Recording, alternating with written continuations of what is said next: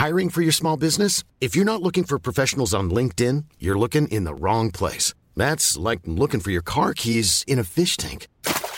LinkedIn helps you hire professionals you can't find anywhere else, even those who aren't actively searching for a new job but might be open to the perfect role. In a given month, over seventy percent of LinkedIn users don't even visit other leading job sites. So start looking in the right place. With LinkedIn, you can hire professionals like a professional. Post your free job on linkedin dot com slash people today.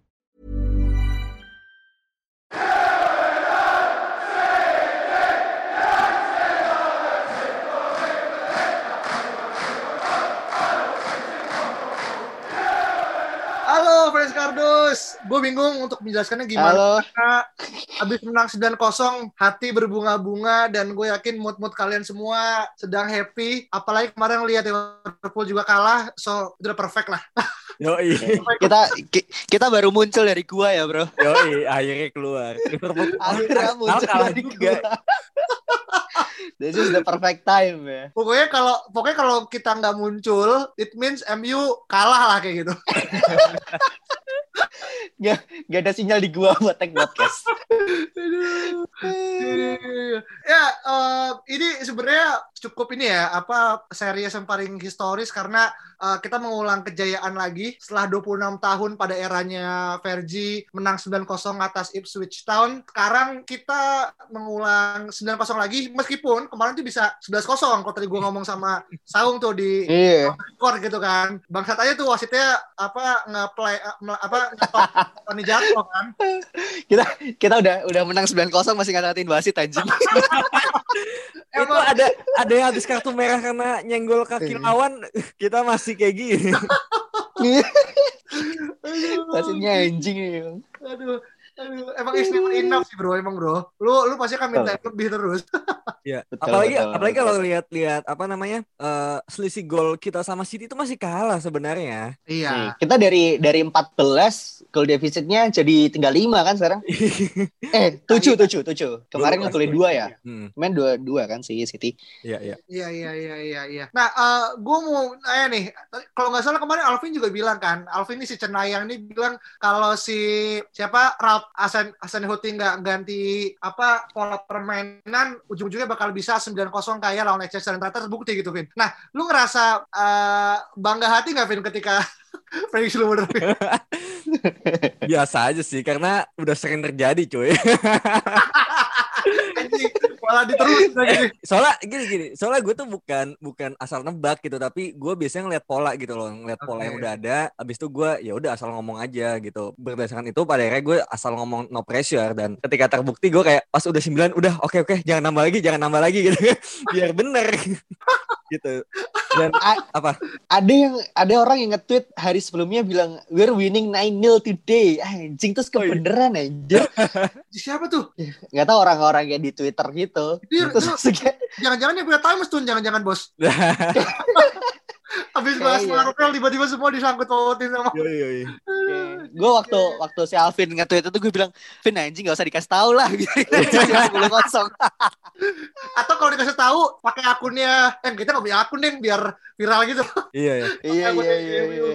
Habis ini bikin akun lagi. Yang yang yang gue lihat tuh sebenarnya kan Ings itu pada akhirnya dipasang di kiri gitu loh buat buat nge-track si Wan-Bissaka sama Greenwood, dan gue enggak melihat bahwa Ings ini track back-nya bagus, sebagus kayak main sayap pada umumnya gitu. Jadinya di situ gue ngerasa ini sayap ini benar-benar bisa bisa apa namanya dimanfaatin banget sama M U. Kan kalau kita lihat M U tuh mainnya wide banget ya, pemain sayap uh, apa wingbacknya benar-benar ke ujung dan pemain sayapnya juga gitu memanfaatkan lebar lapangan. Sedangkan Soton ini kan mainnya empat dua dua dua, jadi yang apa namanya narrow banget permainannya, agak ke dalam gitu. Jadi ditambah satu pemain hilang gitu. Jadi benar-benar M U menguasai dari apa ya luarnya gitu loh, dilingkerin gitu, dikepung dari segala sisi kayak gitu. Hmm. Makanya gue tadi mikir nih kalau Redmond gak masuk nih bisa dihajar gitu, dan ternyata emang bukan cuma itu doang sih gitu. Pada akhirnya diganti juga sih si Ings sama Redmond. Hmm. Tapi, gitu, tapi di menit-menit iya telat itu. Mm-hmm. Mungkin mungkin menit tujuh puluhan kalau enggak salah ya. Iya, iya menit tujuh puluhan. Uh, nah, uh, kemarin uh, apa namanya? Gue kaget sih pas Wan-Bissaka golin ya, apalagi baru kali pertama M U dari apa dari fullback ke fullback itu, itu menurut gue salah satu yeah. apa ya, saya tujuh keajaiban dunia buat fans M U. Yeah.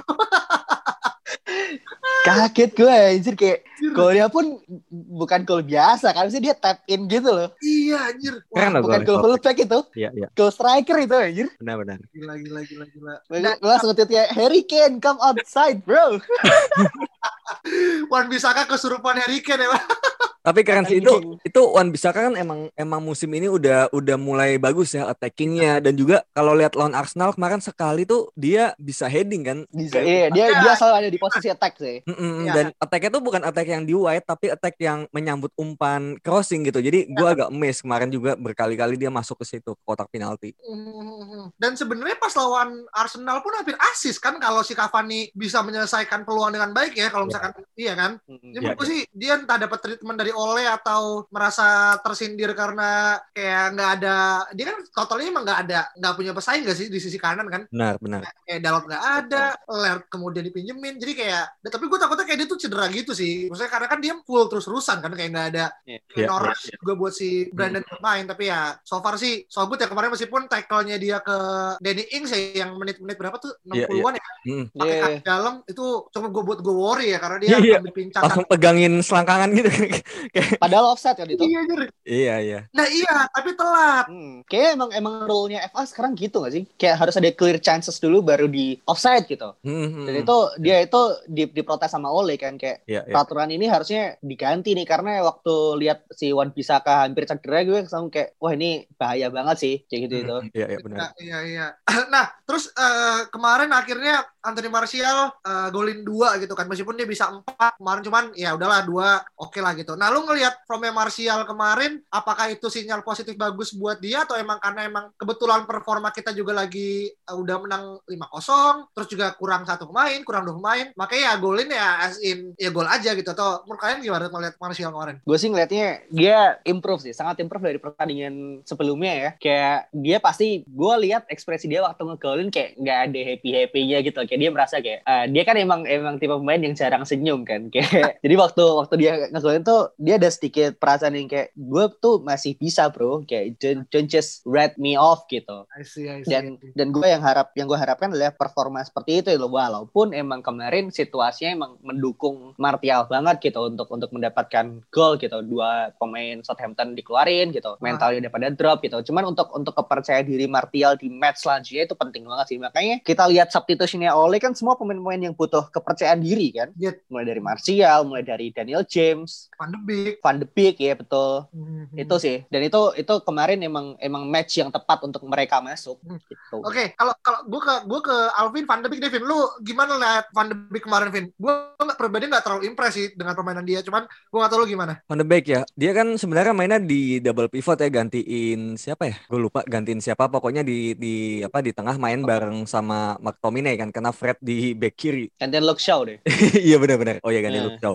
Dia dia kan double pivot tapi pada kenyataannya sesuai kan ya sama yang gue omongin kalau nggak salah. Jadi dia benar-benar b- banyak maju ke depan terus mencari ruang, tapi memang entah kenapa gue juga nggak terlalu kelihatan dia. Jadi apa ya? Memang Ole ini belum menemukan dia ini bagusnya difungsikan sebagai apa, posisinya di mana, dan harusnya tuh kemarin menurut gue harusnya bisa di sebuah pembuktian gitu loh buat Van de Beek, karena pemain juga tinggal sepuluh terus no pressure juga harus harusnya ya harusnya bisa ya. Gitu, cuma belum aja sih menurut gue, harus masih coba-coba lah. Iya, dia kemarin juga nggak nggak banyak pegang bola gitu sih. Iya. Iya kayak hampir-hampir apa ya, mungkin uh, beberapa pemain M U mikirnya kalau gue passing ke Van de Beek ya dia akan akan butuh waktu lama nih untuk untuk cari passing kemana gitu. Sementara di menit-menit gitu kan kita butuh cepet kan. Gue rasa waktu di ruang ganti pun babak kedua kayak mereka punya mindset kita harus ngalahin rekor sembilan kosong tahun lalu nih. Jadi kayak mainnya makin makin kenceng gitu loh. Hmm, hmm. gitu dan ya, ya, ya, ya. Uh, dan benar emang emang kemarin Van de Beek apa ya belum memberikan impresi yang yang wow banget gitu, mungkin karena emang emang tipe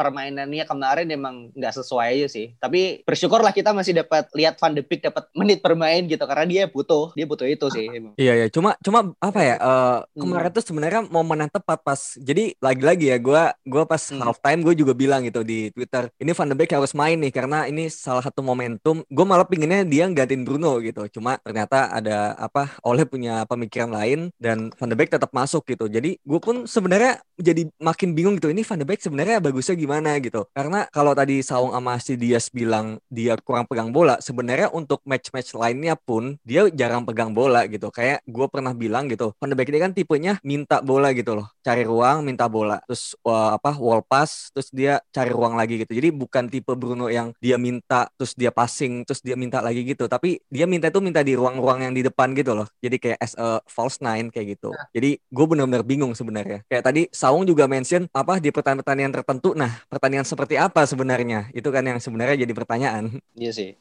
Pertanding, iya, tapi emang dia tuh posisinya sama kayak Bruno kan, dia pemain nomor sepuluh kan. Iya, iya benar. Cuma tipenya aja beda. Tipenya yang beda sih mungkin sih. Hmm, iya, tapi game type-nya sih emang beda. Pusing juga sih pasti oleh dia mau naruh di mana gitu. Sementara dia ditaruh di enam juga uh, biasa, taruh di delapan apalagi gitu kan. Iya. Kemampuan defending-nya juga nih di sepuluh gak Bruno bisa gantiin. Iya.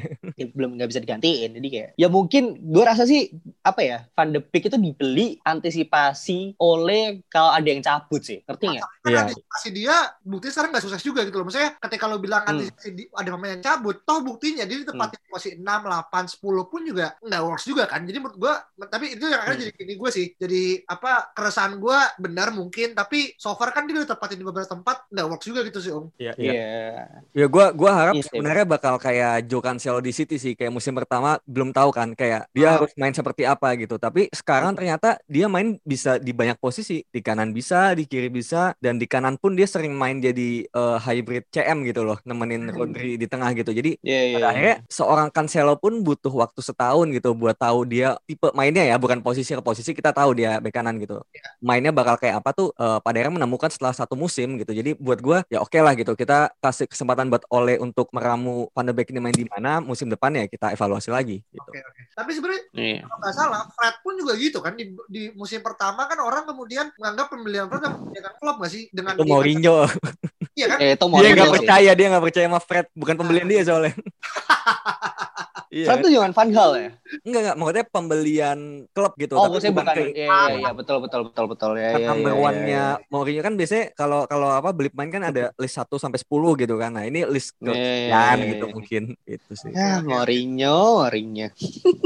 Next one, tapi next emang, one ya. Iya. Tapi mungkin uh, proses sih sama sama kayak yang dibilang Alvin tadi tentang Cancelo ya. Mungkin Van de Beek ini menjadi proses akulturasi budaya lah. Karena budaya Ajax sama budaya United kan beda kan. Iya, jadi iya. kayak butuh butuh waktu gitu loh untuk untuk untuk fit in di sistem itu. Sementara Bruno mungkin uh, gue sempat sempat baca beberapa beberapa tweet kemarin tapi gue lupa dari siapa. Dia tuh bisa excel di posisinya sekarang karena sistem M U itu memang membutuhkan A M gitu loh. Ya. Nah, seperti dia juga gitu kan.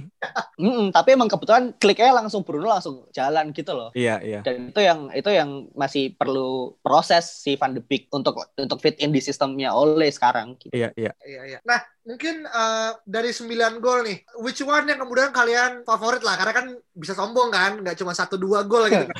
sembilan gitu. Eh, tapi, iya, iya, iya. Mana yang perlu paling oke okay dan kenapa alasannya kayak apakah set play-nya kah atau segala macam. Hmm. Kalau gue sebenarnya hmm. impress sama gol pertama si Wan-Bissaka, bener deh. Ah, itu iya. itu apa dari segi set play-nya oke okay banget karena gue masih gak nyangka Wan-Bissaka bisa masuk ke kotak penalti itu step in gitu loh, dan ditambah crossing-nya Luke Shaw itu keren banget gitu.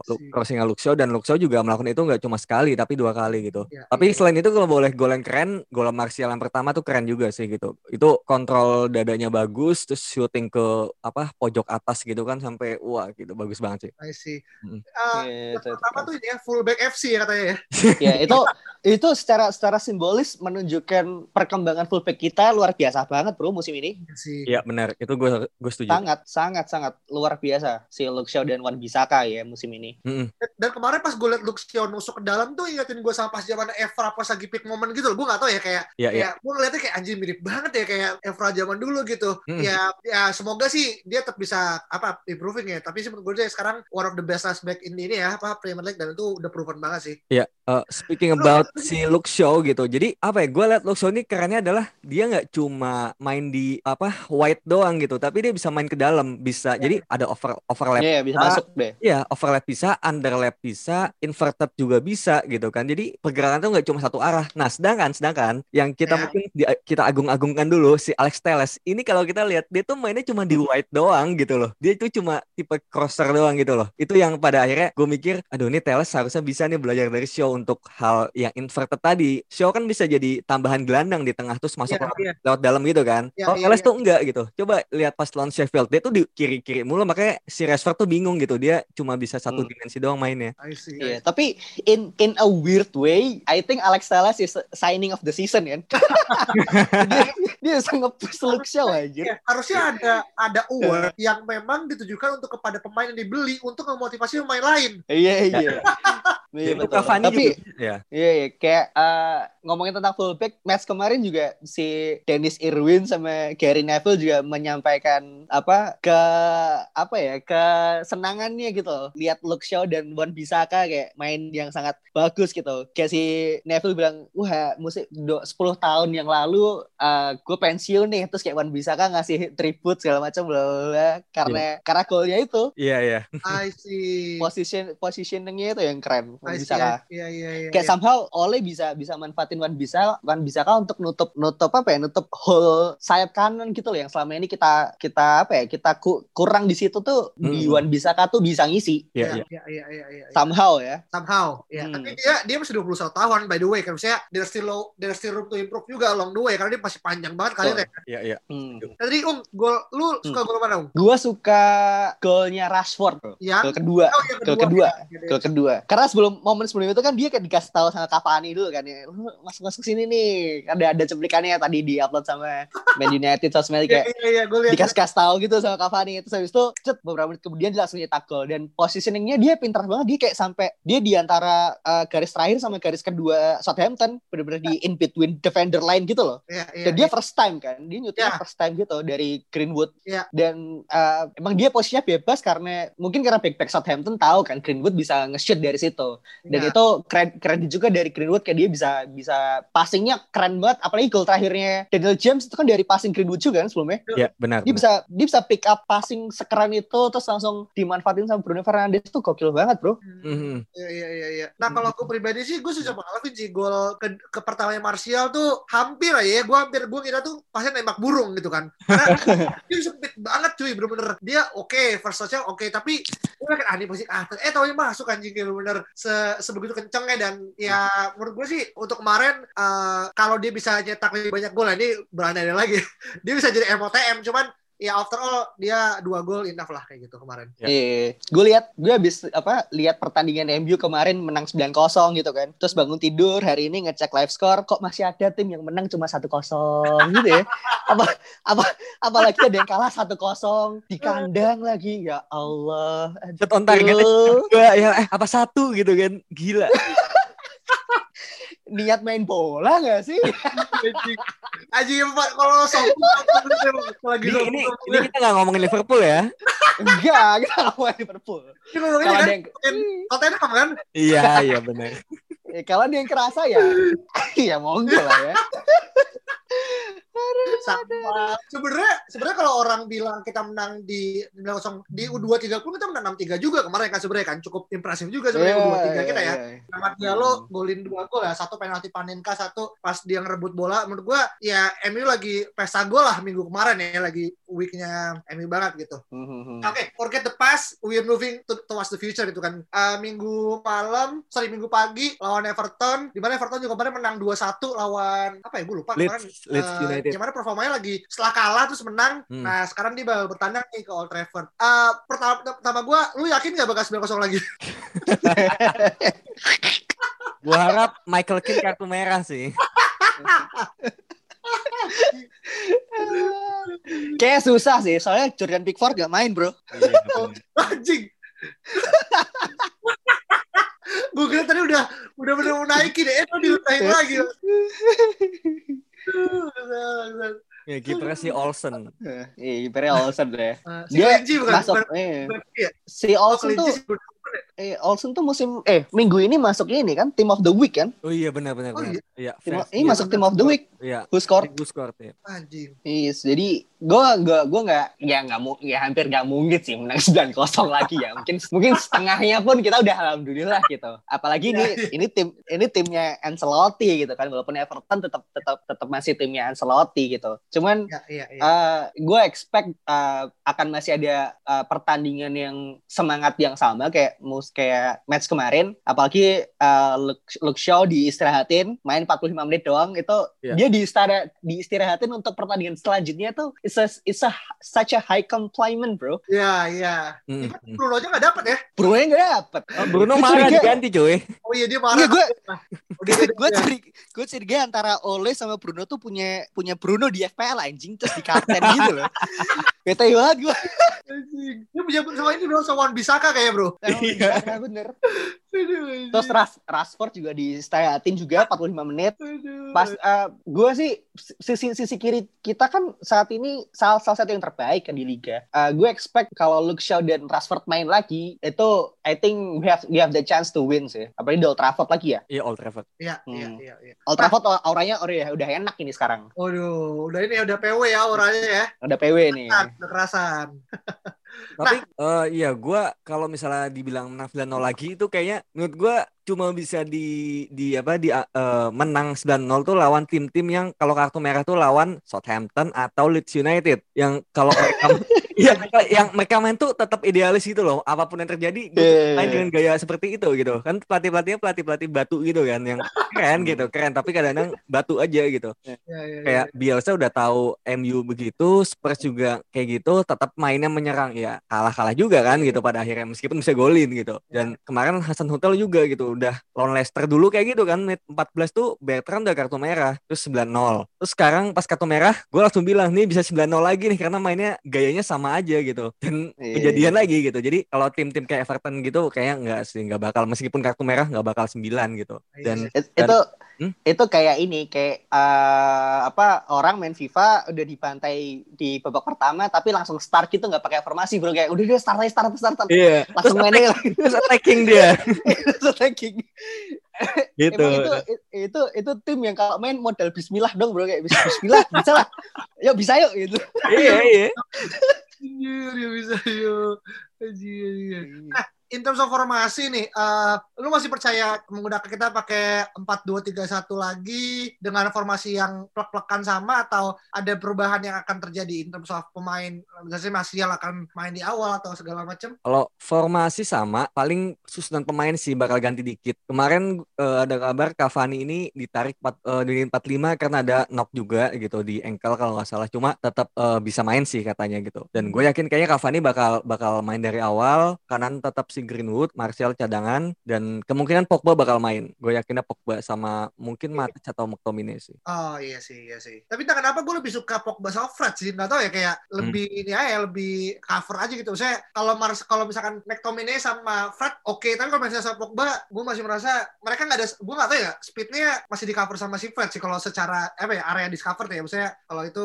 Oh iya area iya. Cuma Fred tuh kadang-kadang kalau kalian lihat ya suka clumsy gitu loh. Jadi kalau misalnya ya, ya. dia, dia mau ngehajar pemain dia tuh ibaratnya kita main FIFA itu langsung kotak cuy apapun nah, jadi iya, langsung nah. hajar gitu dan ujungnya oh, iya. kalau pemain lawannya pintar itu gampang banget buat dilewatin gitu kayak gitu sih jadi agak kalau McTominay nah. lebih lebih bagus gitu menurut gue komposturnya yeah. dalam defending lebih bagus Mc- McTominay itu underrated banget bro asli gue dari dari dari awal itu ada pasti ada, ada suatu hal di mana manajer tuh ngelihat suatu pemain terus kayak pasti main ini terus gitu apalagi hmm. McTominay kan dia dapat praise yang tinggi gitu dari Mourinho kan dia yang dia ngorbitin lah kasarnya dia ngorbitin gitu si Mourinho. Ya, ya. Terus uh, kalau lihat kita lihat kayak game-nya kemarin dia rapi banget asli. Kayak benar dia cover area bagus, attacking dia oke okay, gitu kan. Defending-nya pun defending-nya pun dia bagus gitu. Iya iya iya. Dan sebenarnya pendapat lu di ini sih Ung um, divalidasi sama Bill Gilmore Ul. Jadi Bill Gilmore kemarin diwawancara sama siapa gue lupa ya. Dia dibilang the toughest the toughest opponent yang dia lawan ya McTominay terlepas satu ini ya satu negara ya sama-sama timnas ya. Iya iya. Hmm. Ini cuma dia bilang ya apa musuh terberat saya yang saya hadapi ya McTominay sendiri gitu dan menurut gue sah sih ketika lo ngomong McTominay underrated. Mm, underrated. McLock shot sekarang namanya. Mm. Scott McLongshot. Gue harap, gue harap dia main sih. Gue harap dia main sih. Karena uh, kayak kayak yang dia bilang apa? Alvin bilang tadi ya, Fred itu uh, defensif dia kurang oke, okay, tapi agresif eh, memang. Ya. Tapi memang agresif karena dia punya kecepatan yang lebih gitu kan. Cuman di physical attribute-nya dia jauh sama McTominay yang emang badannya nah. gede, buffy gitu kan, dan kakinya panjang gitu. Jadi ngelawan Everton yang midfield-nya emang oke okay, dengan passing-passingnya. Apalagi Sigurdsson pasti main sih karena James belum main kan. Uh, gue lupa, gue lupa. Masih. Dia masih masih cedera sih. Jadi gue uh, mikir pasti nanti akan ada Bruno, Pogba dan McTominay yang main di midfield. Uh, sebenarnya satu hal yang gue nanti-nanti dari bulan Februari adalah janjinya Ole yang bilang kalau Amad Diallo akan main gitu kan. Eh jadi bilang kayak early apa uh, Februari. Nah, gua enggak gua enggak bilang kalau besok dia bakal main ya, cuman ya paling enggak dia masuk bench lah karena so far kan dia belum pernah masuk kan. Kayak selalu kalah sama Daniel James atau mungkin sama Wan-Bissaka segala macam. Tapi dengan kemarin kalau lu lihat di kita melompat sedikit ke apa UEFA League kan akhirnya Diallo ini kan gantiin siapa yang masalah ya? Gantiin uh, uh, Rojo kayaknya. Rojo ya? Iya, kayaknya ya. Iya, iya, iya. Ya. Dan juga nggak ada Greenwood sama Blue, eh sorry Greenwood sama Brandon tuh nggak masuk nggak sih kemarin? Karena home ground kalau nggak salah. Jadi hmm. itu artinya sorry itu berarti emang nggak masuk apa emang bisa dimasukin secara ini sih? Bisa nggak perlu dimasukin karena oh, oh. usia dan home masuk ground. Masuk list ya? Iya nggak perlu masuk list karena udah pasti bisa main. Oke oke oke oke. Nah tapi mungkin mungkin emang Ole sengaja mengorbitkan Diallo untuk Piala UEFA, gue nggak tahu. Cuman ya hopefully sih dia dapat lah dapat chance buat masuk ke apa uh, inilah ruang ganti gitu. Hmm, tapi kayaknya kalau dia lo belum sih soalnya tadi baru aja dikonfirmasi dia bakal main di U dua puluh tiga lawan Blackburn. Ah, hmm, ya. ya. Masih harus belum waktu sih kayaknya untuk dia lo nih. No amat party this weekend. no amat no party. no amat no party nih. Tapi dia dia main uh, dia latihan first team terus kan? Iya, latihan first team terus. Hmm. Malah lebih sering daripada Facundo Pellistri kayaknya ya, latihan sama first team. Betul. Benar-benar. Dan Ole nggak mau buru-buru gitu deh, kayak apa di komposurnya dibagusin dulu, fisikalnya juga gitu. Mm-hmm. Dan, dan ya ini kan kemarin foto sama Pogba tuh masih yang dia kalau saya di share juga kok di Instagramnya M U. Iya iya iya, gue lihat gue lihat. Itu kecil banget sih emang sih. Emang kecil, kecil banget, Bro. Gue itu itu antara dia yang kecil banget atau Pogba yang badannya ternyata emang gede banget ya. Ya dua-duanya kayaknya. Kayaknya dua-duanya dia anjir. Pogba gede banget badannya bro. Kayak nunduk loh. Nunduk kayak kayak nunduk. Berarti uh, dia bisa bisa membawa badan segede itu ya. Main di midfield itu keren banget sih. Tapi tapi kalau lihat Pogba sama Tom, McTominay gedean siapa? Hampir sama deh kayaknya. Tingginya tinggi tinggi tinggi McTominay deh. McTominay itu tinggi banget bro. Ada seratus sembilan puluh kali ya. Uh, delapan puluh delapan sih kayaknya. delapan puluh delapan ya. Ya nggak beda jauh paling beda satu dua senti sih. Kalau uh, gedean menurut gue masih gedean Pogba sih karena kalau McTominay dulu kayaknya enggak segede itu gitu. Baru baru apa? Dia tuh dibentuk gitu loh pas zamannya uh, Mourinho tuh belum segede itu dulu. Uh, iya sih. seratus sembilan puluh tiga senti bro. Gue habis googling nih. seratus sembilan puluh tiga senti sekarang. Pogba berapa? Pogba berapa? seratus sembilan puluh satu ya kayaknya. Sekarang seratus sembilan puluh satu. seratus sembilan puluh satu. Ah, kan beda dua senti. Iya. Makanya kemarin headernya McTominay juga header enggak sih kemarin? Apa pas lawan kapan ya? Sempat, sempat header uh, F A Cup. F A Cup. Iya iya iya iya. F A Cup. Ya, ya, ya. Maguire, Maguire, Maguire berapa? Gue lagi namanya. Maguire. seratus sembilan puluh empat. seratus sembilan puluh empat, betul. Iya. Betul, betul. seratus sembilan puluh empat. Tinggi, tinggi banget sih. Hmm. Maguire juga underrated sih kemarin. Dia, gue gak ngerti dia C B, playmaking C B deh kayaknya deh. Iya. Iya, sih? Emang, iya. Emang, emang dia kan beli, dibeli kan untuk itu gitu. Karena, karena si siapa, uh, Smalling, Jones gitu gak ada yang bisa gitu kan. Hmm. Smalling, Jones, Rojo yang gak ada yang sebagus itu gitu. Pada akhirnya M U rela beli delapan puluh buat apa yang league proven satu bagus di aerial dan juga bagus dalam playmaking gitu kan dari yeah. belakang dan Lindelof sebenarnya juga gitu cuma kayaknya emang tugasnya di, lebih dikasih ke Maguire sih. Iya, yeah. Gue bersyukur kemarin M U menang sembilan nol karena uh, kelihatan nih mereka nih sebenarnya capable bro untuk untuk untuk meluarkan kemampuan seperti itu ya karena karena nggak banyak tim yang bisa menang sebanyak itu ketika musuhnya ketinggalan satu pemain gitu kata katakanlah ya. Yeah. Kayak misal Wolves sama Arsenal kemarin lah, Wolves pun bahkan main kayak kayak emang dia berusaha untuk memenangkan poin ini tuh. Sebenarnya kayak mereka benar-benar all out gitu mengeluarkan kemampuannya gitu loh. Maguire, Wan-Bissaka, Martial gitu. Semua kalau main dengan kepedean itu jago pasti gitu loh. Mm-hmm. Poinnya harus sombong berarti ya, ya Ung ya. Siapa? Poinnya harus sombong berarti kan? Harus sombong. Memang harus memang, sombong. memang memang bawaannya tuh harus arogan ya, bro.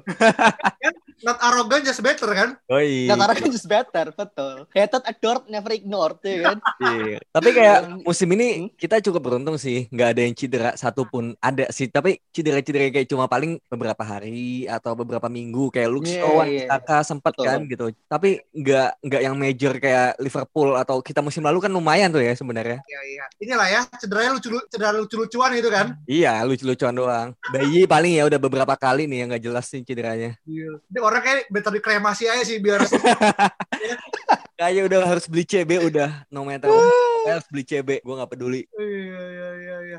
Bah- bahkan ketika tadi ngomong Van Dijk sedikit pindah, tadi gue baru tadi siang nonton videonya Tivo yang menjelaskan peran vitalnya Van Dijk dalam sebuah sistem gitu. Jadi, yeah. ya, jadi menurut gue sih ya proven ya ketika Liverpool sekarang uh, merongsok di di beberapa pertandingan terakhir ya karena simple yang nggak ada kehilangan Van Dijk itu benar-benar mempengaruhi sistem gitu loh, Vin. Iya yeah, iya yeah, iya. Yeah. Gue belum nonton sih tapi kebayang sih kayak mungkin dari segi apa namanya be- apa membangun serangan ya, dan segala ya. macam gitu kan. Benar-benar. Tapi gue yang yeah. berpikir adalah apakah kalau M U kehilangan Maguire akan sama vitalnya ketika Liverpool kehilangan Van Dijk, ini menjadi pertanyaan buat gue pribadi sebenarnya. Mm-hmm. Uh, mungkin sih, mungkin. Oke. Okay. Mungkin apa? Karena uh, ada ada alasan kenapa Maguire hampir nggak pernah di drop ya, sama sama Solskjaer gitu. Karena pertama mungkin karena emang dia nggak ada backupnya kan. Practically uh-huh. kita cuma punya Bailey sama Phil Jones sekarang. Oh, iya, sama iya. Tuan Z P kan, iya. sama Tuan Z P gitu. Sementara Phil Jones mereka dianggap punya... deh kayaknya nggak bakal main lagi.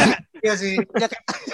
Itu karena betul karena uh, dan dan hampir semua pemain itu nggak punya atribut uh, playmaking seperti Maguire gitu. Iya iya. Iya iya iya. Ya. Dan dan it, sebenarnya dia waktu itu beberapa bulan lalu pernah nanya ke gue, Vin, lu kalau misalnya misalnya kita datengin back nih misalnya uh, let's say Upamecano. Nah, ya. itu hmm. siapa yang bakal nemenin Upamecano gitu. Terus gue jawab Maguire. Terus si Diaz tuh bingung. Kenapa? Kenapa Maguire gitu? Dan gue simpel jawab, Maguire ini bagus satu dalam playmaking, kedua cover areanya tuh bagus dia sebenarnya. Commandingnya juga lumayan gitu. Di belakang. Jadi dia tuh gak seburuk yang orang bilang gitu. Dia cuma butuh partner yang lebih bagus daripada dia menurut gue. Yang lebih cepat daripada dia buat cover dia ketika dia maju buat bangun serangan kayak gitu. Sedangkan kalau kita tahu Lindelof itu gak secepat itu gitu. Makanya somehow kita melihat Bayi ini bagus dalam cover Maguire gitu. Hmm. Dan kita butuh kombinasi antara Lindelof sama, sama Bayi yang mungkin ada di sosok Upamecano atau beberapa back lainnya gitu yang nanti bisa M U beli. Dan itu harus banget menurut gue. Oke, okay, oke, okay, oke. Okay. Oke, okay, thank you banget Alvin dan juga Saung atas diskusi Diskusinya. Semoga M U menang dan sampai jumpa di episode berikutnya. Dadah.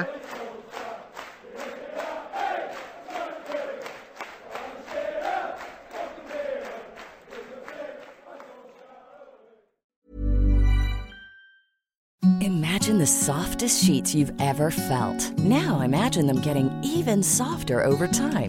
That's what you'll feel with Boll and Branch's organic cotton sheets. In a recent customer survey, ninety-six percent replied that Boll and Branch sheets get softer with every wash. Start getting your best night's sleep in these sheets that get softer and softer for years to come. Try their sheets with a thirty night guarantee. Plus, get fifteen percent off your first order at boll and branch dot com. Code BUTTERY. Exclusions apply. See site for details.